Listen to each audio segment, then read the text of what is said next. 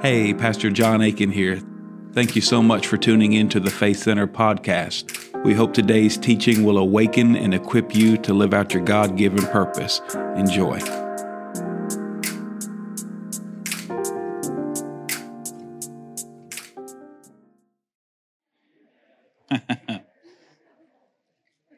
If you have your Bible, open up to 1 Peter chapter 5. I never get to finish the different thoughts that are in my head. My head can be a very scary place. Uh, and here's the problem any thoughts that I have, as soon as I start talking, more thoughts come. And I get excited. I love being in the Word.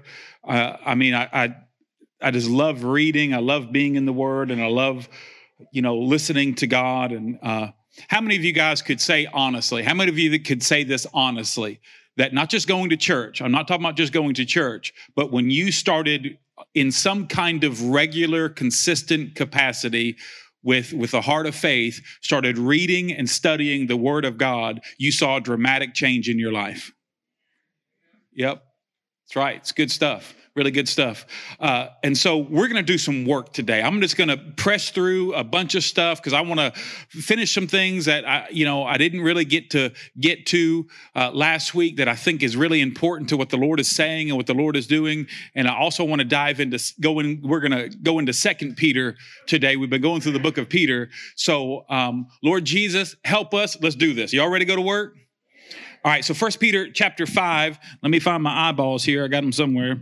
Here we go. First Peter chapter 5. Look around verse 8.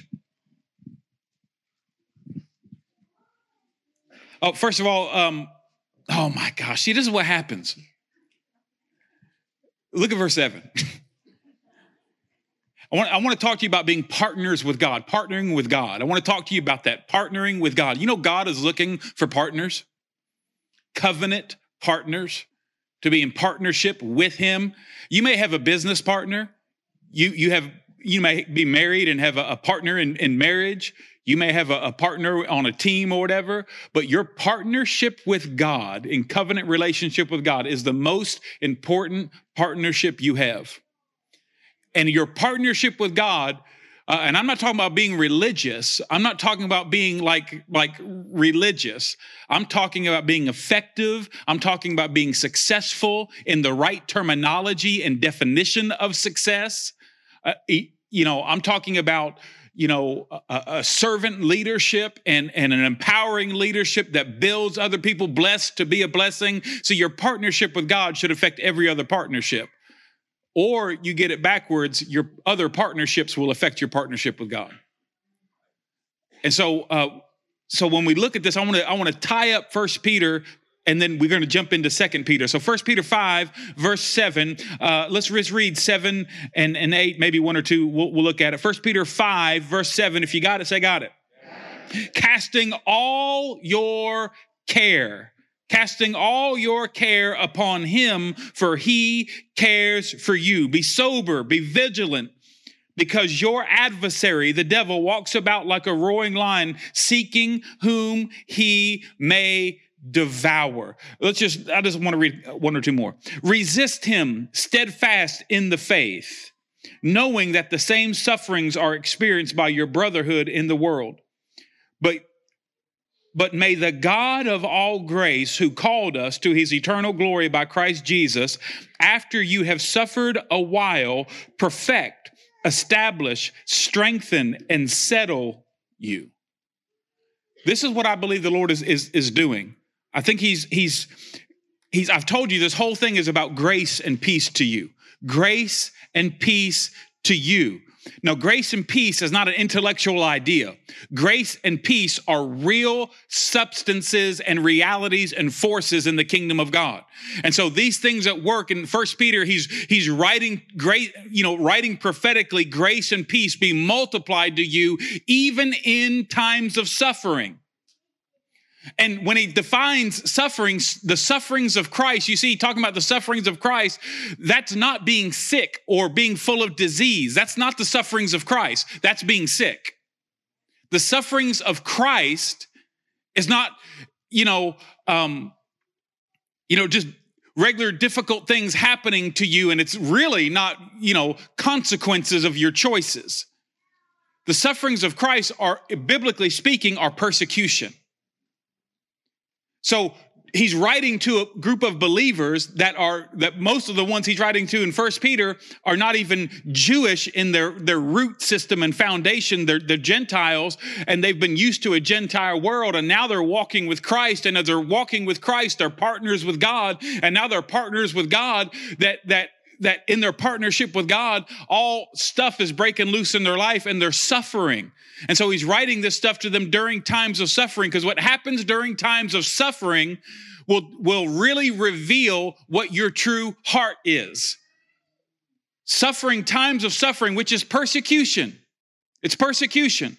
So God doesn't bring sickness to you for you to suffer to teach you something. God is the one who heals sickness and disease. He's not the one who causes it. And so God is the one who calms the storm, He's not the one who causes it. And a lot of stuff gets blamed on God because we really don't know who He is. And therefore, we really don't know who we are. And we don't know how to navigate in a partnership with God through different circumstances and things. So the reality is the sufferings of Christ are persecutions that you face for living with Jesus and walking with Jesus, walking in, in health and walking in, in wholeness and walking in righteousness. Uh, uh, not walking in religiousness. You can be over religious and you can be, you know, you can take things and, and apply them in a wrong way and bring about consequences. That's not what we're talking about. We're talking about just walking in righteousness. And those who those who walk with Christ Jesus will suffer persecution. You will. Matter of fact, the Bible says, "Woe to you if everybody speaks well about you." And and so the reality is, he's writing. He said, first of all, cast your care upon the Lord.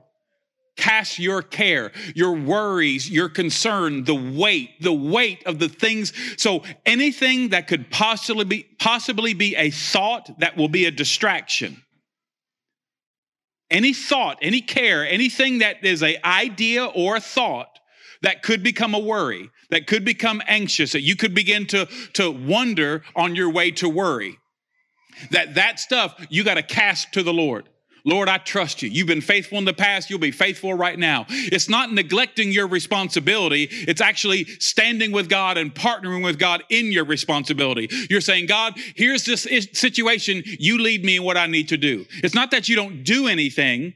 But what you do is out of response to how you give it to God and He leads you in what to do your response you don't you don't react to the certain i'll figure this out or god you know feeling like god's not doing anything or he's not doing it on your timetable it's casting your care to him so that he's the one leading your life and then with wisdom and with confidence and with love he leads you in what to do next. Some of you right now need to know what to do next you're not going to figure it out by worrying. You're not going to figure it out through anxiety. You're going to figure it out by casting your care, casting your concern to the Lord and say, Lord, this is yours because I'm yours and you lead me in what I need to do. And it's really interesting to me that verse 7 comes before verse 8, not because of numbers, because at least I know that much, but because of concept because the next verse says, Be sober, be sober minded, which means free from the intoxication of, of drunkenness, the, free from the illusion of intoxication. And it's not just with alcohol, it could be intoxicated with money, it could be intoxicated with anything, it could be intoxicated with Twinkies. I don't, you know, I'm not talking to you, but somebody you know. Whatever intoxicates you, you could be intoxicated about cars or vehicles or about golf or about any, it could be intoxicated with whatever, preoccupied with whatever, that there is an illusion that comes with intoxication. And you could be, you can be intoxicated by your work. And then your illusion is that work is your life. And so, so it's interesting to me that he says, be sober minded, free from the illusion of intoxication, eh, right after that verse about care, because sometimes when we don't know how to cast our care before the Lord, this is what happens. That becomes a distraction. That becomes the weight upon us. That becomes the thing that occupies our mind. So we can't hear the Lord. We don't know how to see the Lord. And instead of the Lord being first in our life and his way being first in our life, we now have this anxiety and this worry about this thing that most of us don't even have any control over. And then it causes us to get intoxicated. When we don't, listen to me, when we don't know how to follow the Lord and receive instruction from the Lord, cast our care upon him and then follow the instruction. When we don't know how to do that, we're prone to intoxication. And our enemy walks about your adversary. Notice he didn't say God's adversary. Whose adversary is it? Your adversary. You know why that is? Because you're one with God. You're a partner with God. And when you went into partnership with God, his enemy becomes your enemy. You're that much of a partner with God. And he says, Your adversary. You know what the word adversary means? This is so cool. It's so cool. I wasn't going to do all this, but I just feel like going there. So it's a legal term. It, it, it, it's, it's talking about somebody who's in a lawsuit. It's, a, it's an attorney who's bringing a lawsuit against you. That's what the adversary is.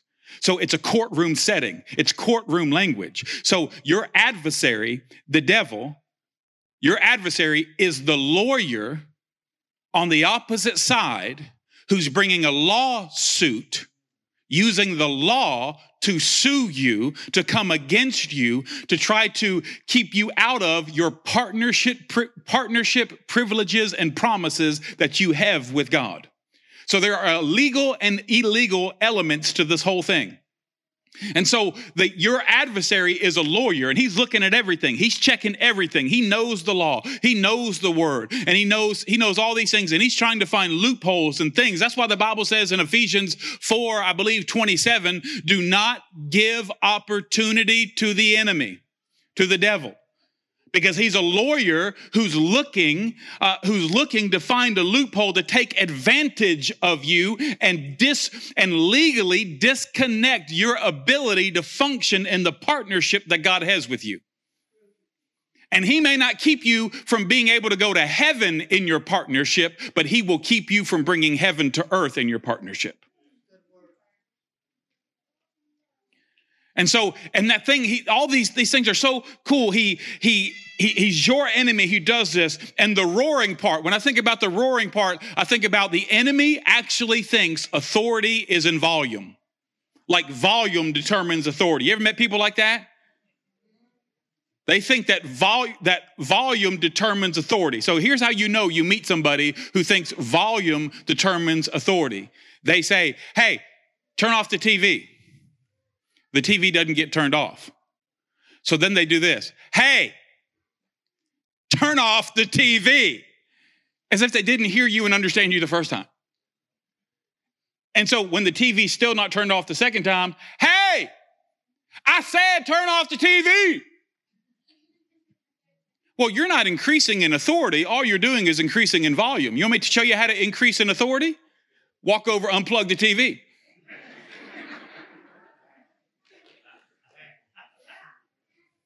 I'm not saying this is what I'm about to say is totally healthy. But but like cell phones. Hey, hey, Junior, get off the cell phone. Hey, hey, hey, Junior, get, would you get off the cell phone? Here's a better way. See, that's volume, that's not authority. And the reason why they're still on the cell phone is because they know it's just volume, not authority. And let me tell you how you learn to fight that way. Because they raised their volume and you thought they had authority. You have authority. You get online, AT&T. Let's see, what's that number? Cancel the line. And they're going to flip out when you cancel their line. You, they go, I'm abused. Oh my gosh. They're going to wig out. They're going to wig out. And all you got to do is say, I'm praying for you, baby. I'm praying for you. And let them wrestle with authority instead of wrestling with your volume. So the enemy's like a roaring lion. He's roaring, trying to get you to mess up, trying to get you to forget who you are. And then it says he walks about, he roams about. You know what that means? He, he, he circles. That's what that word means. He circles. 360. He circles.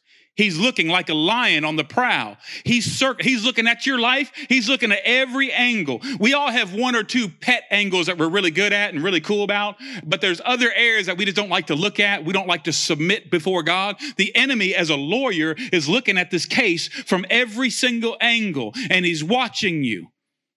So disobedience does not make God stop loving you.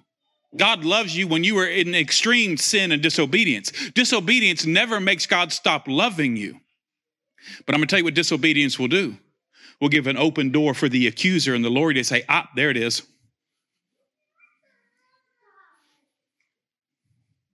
And he'll come in and work something against you. And you're like, God, why is this happening? Well, that's a good question, but but let go of your drama mama stuff and and ask the question from a place of seriousness God, why is this happening to me? Oh, yeah, because I'm not walking according to your word. Oh, yeah, yeah, there's that one area that I, have chose not to look at, but yeah, mm, there's that one area. And if you search and the Holy Spirit doesn't show you any fault or doesn't show you any area of repentance, then you just stay steadfast in righteousness. You stay steadfast in obedience and you know that this storm is gonna, you're gonna come to the other side. So I'm not saying invent sin. I'm not saying like like be so so sin conscious that you're trying to find find the, the, the cause or whatever. I'm just saying that that because sometimes there's nothing. You're doing everything right. You're walking with God. You know you're doing right. I mean, you're still in a persecution. You're still in a trial. And what you do in that is, Lord, I just cast my care upon you, and I'm gonna keep walking in, in obedience. I'm gonna obey the last word until the new word comes. And God, I just thank you that you're gonna you're gonna bring me through this valley. You're gonna bring me through this storm and you're going to work it out for good, God, I trust you. I trust you. I honor you. But you first got to say, what have I opened a door to the enemy? Have there been thoughts and actions and attitudes of my heart that have opened the door to the enemy? Because he's he's he's going around 360 and he's looking. He knows the law. He knows these things. He knows. Hey, listen, the enemy came and about Job and came inquiring, wanting, wanting to, he came to the very courts of heaven. And God knew what he was there for. He's the accuser coming to, to bring question and accusation uh, against the people of God. Jesus even said to Peter, Satan has asked for you to sift you. In Luke 22, he says this. So we have an enemy, we have an adversary, we have a lawyer on the other side, but I'm telling you, we have a lawyer on this side. We have a lawyer and an advocate who's who's who's the representation of the king on our behalf, the Holy Spirit, who will lead us in what we need to know and what we need to do and what we need to think and what we need to say. And he's smarter than the other enemy. You ever been in a courtroom? Well, first of all, at Faith Center, that's a weird question to ask. Have you ever been in a courtroom? Some of you are like, I'm going this week. That's why I'm here. Pastor, you know the judge, you write me a little letter or something. So I get, I get that. But the reality is, you know, I've been in a courtroom before and you can look at the two lawyers and be like, that one, he's, he's, you know, he's one fry short of a happy meal. And this one, he, he knows what he's doing. So I'm telling you, the enemy's trying to work these angles and stuff, but we, we have an advocate through the Holy Spirit that we can follow him and trust him and, and walk in this. And so he's seeking, he's circling, he's circling, he's circling the circumstance. He's looking at it from every angle to find a loophole. So he has legal right to destroy your partnership or confuse your partnership with God. Y'all understand what I'm saying? And so he's he's seeking this. So the, the circling underneath the, the circling is the action, what he's doing. The seeking is why he's doing it. The seeking speaks to a desire, an appetite. So, just like God is good and He has an appetite, a desire to bring good into your life and work good into your life, that's God's heart. Jesus come uh, that you may have life and have life more abundantly. You know, and the enemy comes to do what? Steal, kill, destroy. So that's his desire. But what he does, so his desire, that's what got him into being a lawyer in the first, first place. So he has this desire to steal, kill, and destroy. And as he's doing this, it's a passionate desire. The enemy is passionate The problem is the partners of God most of the time are not. We were passionate in sin. We get passionate going to do stuff all week long and come to church and it's like, where's your passion? When we're in the Word together, there needs to be passion. You need to be on the edge of your seat. You don't want to be sitting back like about to fall asleep. You need to like be in this. You need to be ready. You need to be willing. You need to be hungry. You need to be receiving this. When we're worshiping, yeah, you don't need to put on a show, but you need to be hungry and you need to be passionate, saying, God, I bless you. God, I honor you. Well, I don't feel comfortable lifting my hands. Well, get passionate. Don't put on a show to be seen, but let yourself be free in just worshiping God and, and being able to declare that, that, that God, I love you and God, I praise you and God, I honor you and I magnify you. And I'm telling you what's going to happen. The enemy is circling. He's circling, watching the whole thing. Because he has a seeking inside, he has a desire inside, and that desire also comes with a demand. That's why he asked, he asked Jesus and I, I love that whole thing in, in, in Luke. Here I go, chasing more rabbits. I love that thing in Luke because Jesus comes to Peter and he says in Luke 22, he, he tells him, he says, Hey, Satan has asked for you. That's not a good conversation, y'all. That's like, who? Who? Satan has asked for me.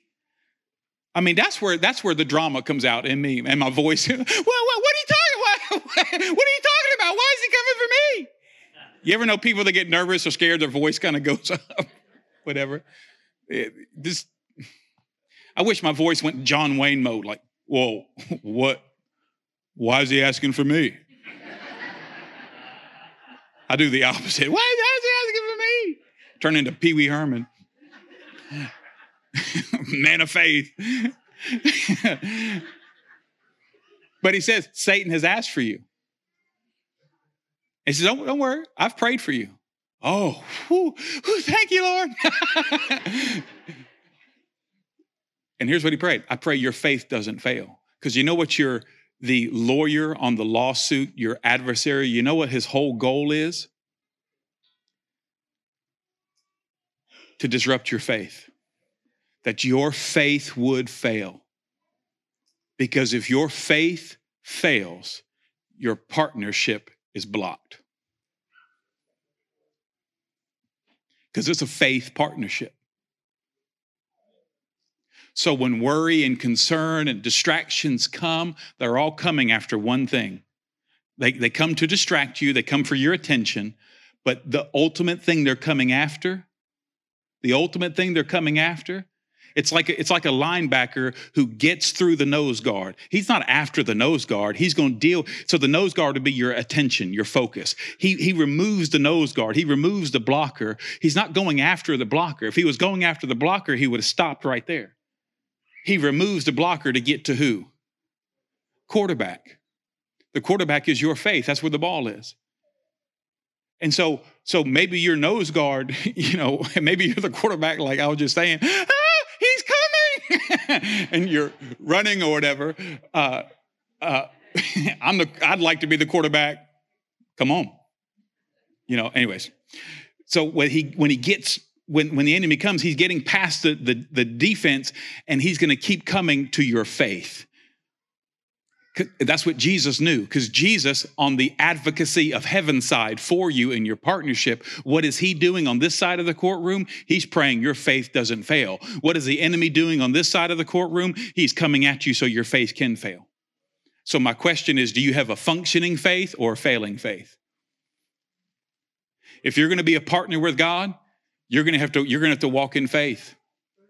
You're going to have to walk in faith. And you're going to have to stand. You're going to have to stand and, and understand the things of the Lord. And you know what? I'm not going to rush through this. I promise you, I got another couple hours. I can sit here and throw the Bible at y'all and teach y'all. And some of it's really good and some of it's probably dumb. the good stuff's the Bible part, the dumb stuff's my part. I just sense that You need to understand this, that you need to know, you need to know that you are a, if you're a believer in Jesus Christ, if you, if you have believed in your heart and confess with your mouth through prayer that Jesus Christ is Lord and that God raised him from the dead, then you are saved. And when you are born again, you are saved. The Spirit of God comes to live inside of you. You are a new creation. You are a new creation. You're not just fixed up on the outside. You don't have a new, you don't have duct tape and, and spray paint and, and just, you didn't get cleaned or, you know, he didn't, you, you are a whole new creation.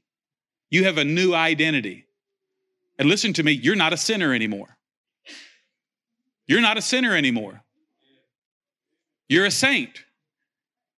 You're a saint. Second Corinthians 5 17. Somebody from, from Lifeline.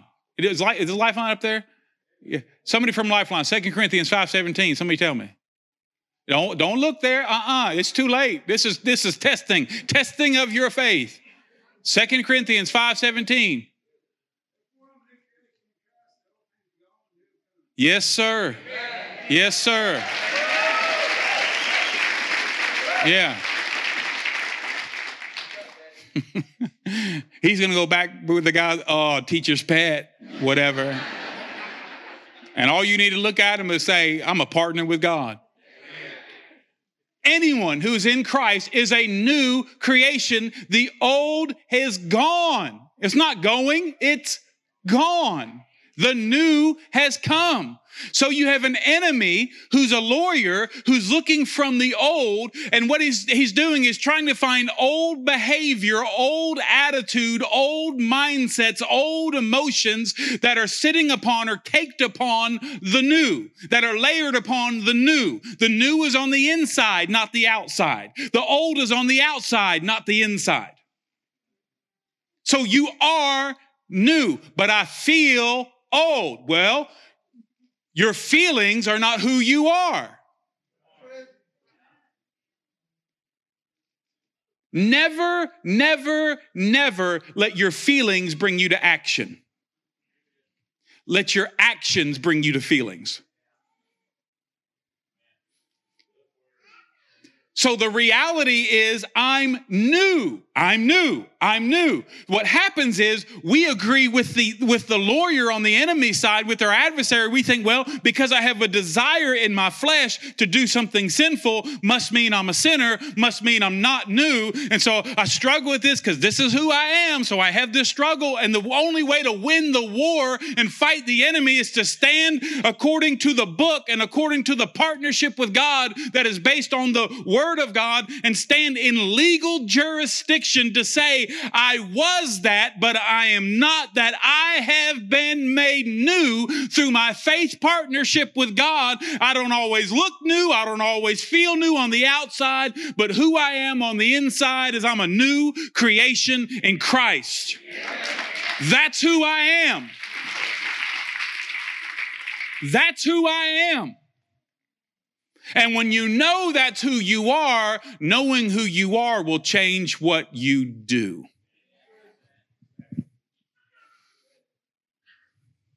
If you believe you're still an addict, you're still an addict. I know that'll mess with some of y'all. I know it'll mess with some of y'all, but I'm telling you right now if you believe you're still a liar,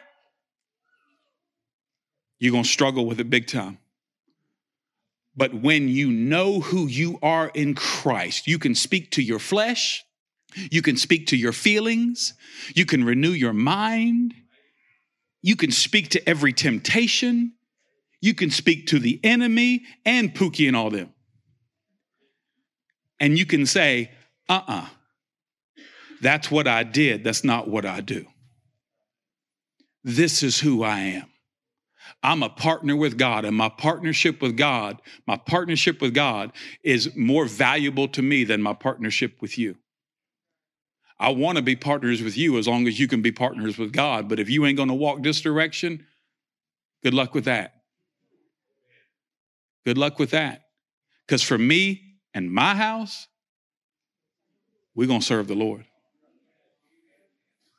But some of us have been in church so long, we've been in church so long going through the routine, but we don't know who we are in Christ. We don't know the legal issues. We don't know that we don't realize that we don't realize in the spirit world there's a courtroom. We don't realize that that our faith gives jurisdiction from heaven to earth, that God is looking for faith. He's looking for faith. He's not looking for your effort. He's not looking for you to be good. He's not looking for you to, to clean up your life. You can't clean up your life. He's not looking for you to, to right the wrongs. He's not, he's not looking for your performance. He's got enough promise. He doesn't need your performance. He's not looking for you to, to do, do, do. He's looking for you to believe, to believe in him that, that what he has done is, is, is, is finished. And I come into agreement with with what God has done, which is change, who He is, has now changed who I am in my spirit. And now I yield my mind, my emotions, and my will to the new me in me, which means I stopped seeing myself the way I used to see myself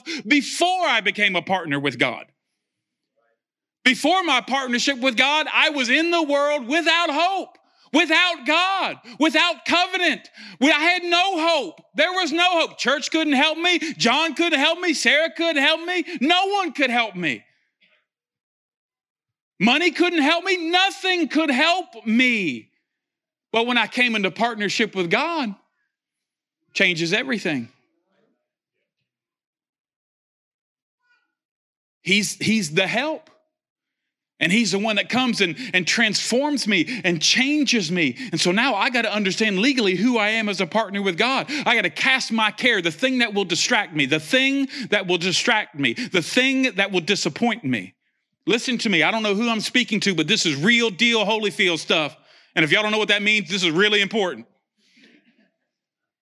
The thing that will discourage you, distract you, and, and the thing that causes you to get your eyes off of Jesus the thing that, that, that causes you to get all flustered, the thing that causes you, whoever it is or whatever it is, the thing that causes you to, to get all distracted, it's not on the outside, it's on the inside.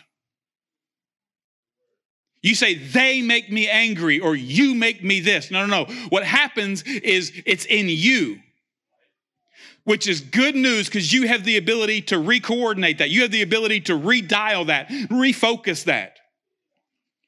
Lord, I cast my care upon you. So when somebody comes to you, oh my gosh, you see what's happening? Are you, oh, oh and they start talking about something's going on. Oh my gosh, what are we going to do? I'm going to do what I've already done. Well, what'd you do? Did you fix it? Did you solve it? I gave it to him. And here's what happens in church. Well, that's irresponsible. What are you going to do about it? It's like, I've already done what I'm supposed to do about it. Okay, what was that? See, this is what happens in my head all the time, multiple conversations. What do you, I've done what I'm going to do because it's what he said to do. See, I'm in partnership with God and my partnership will prevail. My partnership will, I'm going to make things begin with P. My partnership will, will prevail this problem. My partnership with God will prevail this pain. My partnership with God will prevail. as I stay focused on God. And anything I don't understand, anything above my pay grade, it's yours, Lord. So now you just tell me what to do. Okay, do this. All right. Here's, here's the question you don't need to ask. You give it to the Lord, and then he says, okay, do this. Why?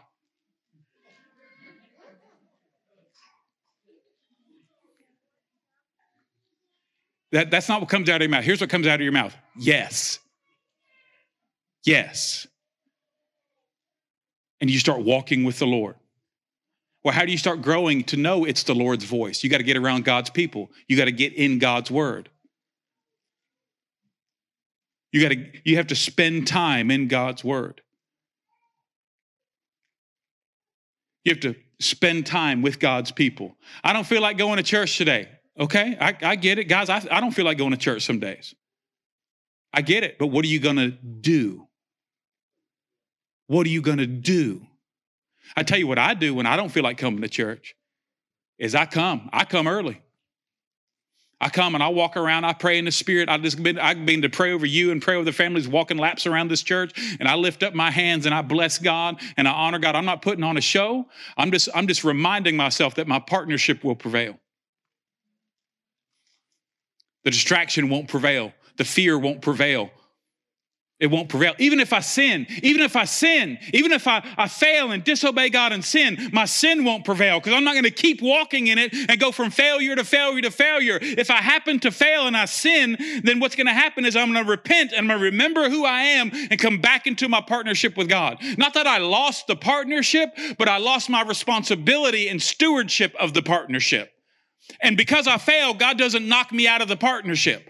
So, what I need to know is a partnership is eternal. So, on the day that I fail and I sin, I boldly and passionately come back to the throne of grace, which is the highest authority there is. And what the enemy is doing when that happens, he's accusing you. He's accusing you, saying, You don't deserve this. And he's, he's speaking to you from under the law, from under the jurisdiction of the law, saying, You can't, and you don't deserve this, and you don't whatever. That's what he's speaking. But what the Holy Spirit is speaking to you under the jurisdiction of grace and under the jurisdiction of the new covenant, the Holy Spirit is speaking to you, Come to the throne of grace. Come to me, you who are weary and heavy laden. I will give you rest. He's saying, Come to me, remember who you are, remember who I am, remember my promises. One of the greatest things you need to do when your performance fails is to remember the promises of God and to come back into obedience to say, Yes, Lord. And then walk in that obedience. Because the whole, the end of this thing, the end of this thing where he says, your, your adversary, the lawyer on the other side who brings a lawsuit against you, your adversary who's roaring, thinking he has authority, who's prowling about in a circle, and who's seeking because he has a passionate desire to destroy your partnership with God. You know what that means? I'm gonna pick on Dickie for a second. If if God destroys Dickie's partnership, I mean, if, if the enemy comes to destroy Dickie, come on up here and bring your hat with you. He just looks like a partner with God. Look at that. Super fly. Good stuff. So he's a partner with God. Uh, would you grab your Bible too? I want to do something. You know he's a partner with God because he just told me before service. How many fish was it? 259. 259 catfish one day. Oh, what? One day? Uh, it was six days. Oh, six days. Okay. And then he rested. yeah. Good Lord. so that's partnership with God right there. He's he just he's the catfish whisperer. He don't use a fishing boat. He just speaks to them. They come up, jump in a boat.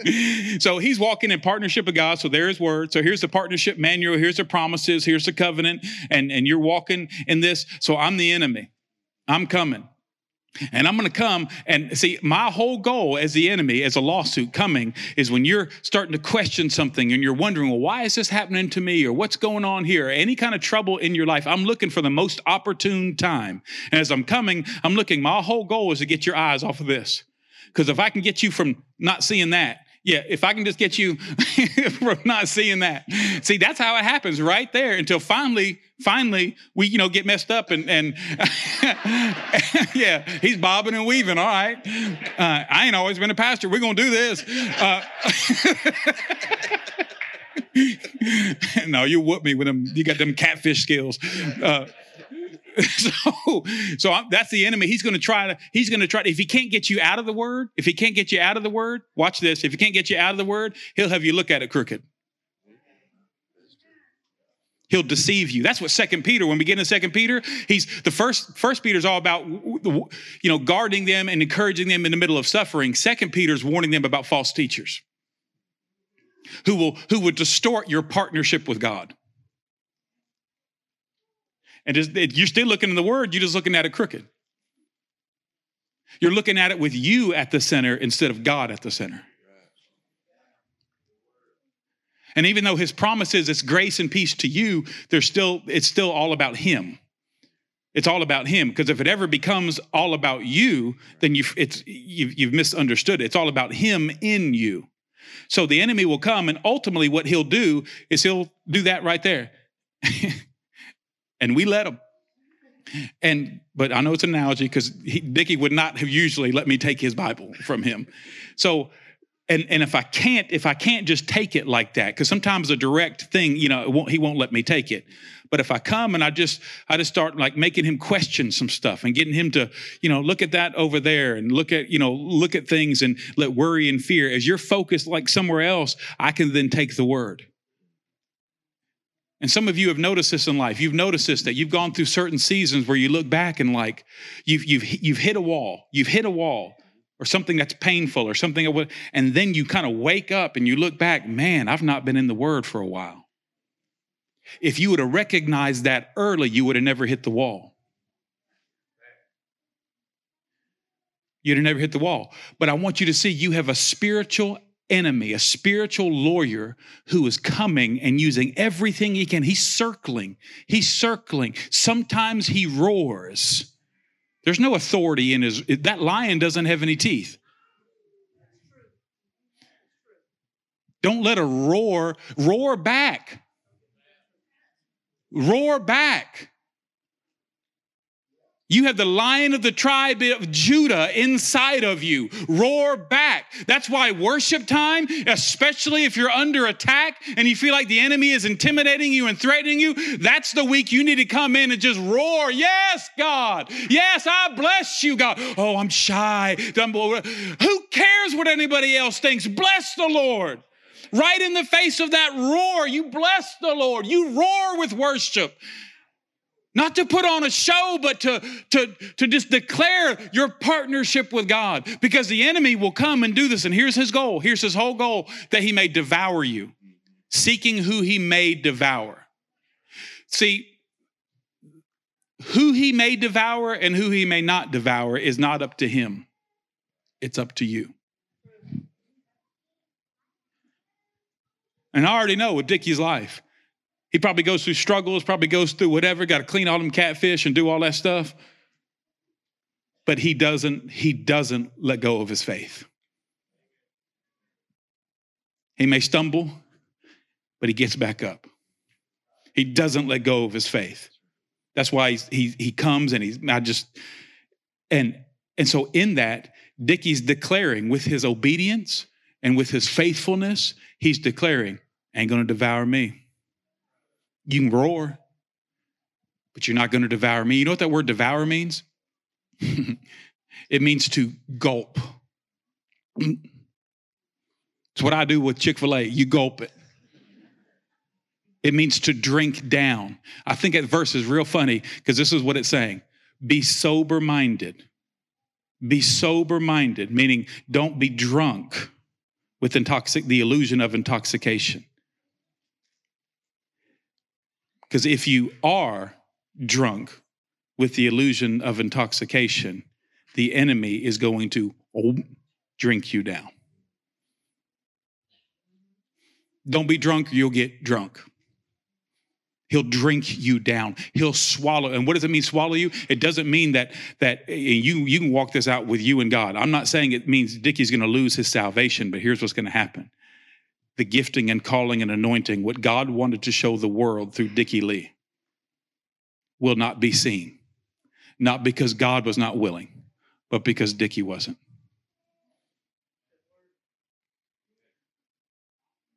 What is the statement God is wanting to make to the world through your existence?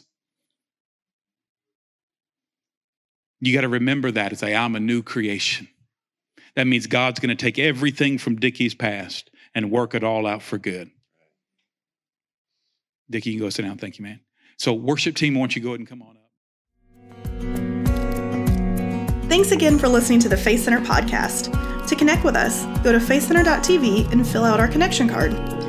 We pray blessings over you and your family. We'll see you next time.